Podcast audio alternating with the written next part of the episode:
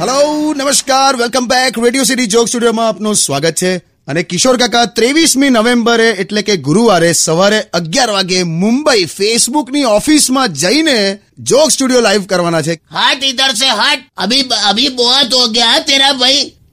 અભી અભી દિખા ના તો ઉદર પટલ પે લાત મારુંગા. ઉદર પટલ કોને હું લાવો? કોને કકડાવો? તારો વોચમેન લાતા પોલિટિક્સ રમી ગયો મારી આતે જા ઉધર પટલ पे मारूंगा ते, तेरा अंतर मन में वागेगा આ શું બધું બબડો લાવો ને ખબર પડતી આમ આઈને બોલો ને બેસો શાંતિથી શું થયું તારો વોચમેન આ બુધવારે મારી પાસે આવ્યો મને કે કાકા તમારા જોક સ્ટુડિયોમાં મજા આવે છે કે એક ચા પીવડાવી દો ચાલો કે લે મેં કહ્યું સારું ચાલ પી લે તું પછી ગુરુવારે ફરી આવ્યો મને કે કાકા તમારું તો દિવસે દિવસે ઉપડે છે હા બાપુ ક્યાં વાત છે આ વાત પર ચા પીવડાવી દો કે મેં કીધું, લેલા તું તો ખરું તોય મેં તો પીવડાવી દીધી હા ગઈકાલે ફરી આવ્યો મને કે કાકા એવું સાંભળ્યું છે કે તમે ત્રેવીસમી એટલે કે ગુરુવારે ફેસબુકની ઓફિસમાં પર્સનલી જઈ રહ્યા છો. મુંબઈ જઈને તમે લાઈવ થવાના ફેસબુકની ઓફિસ ક્યાં ભાઈ? વાહ વાહ. ચલો ઇસ બાત પે એક બાર ઓર ચાય પીલા દો.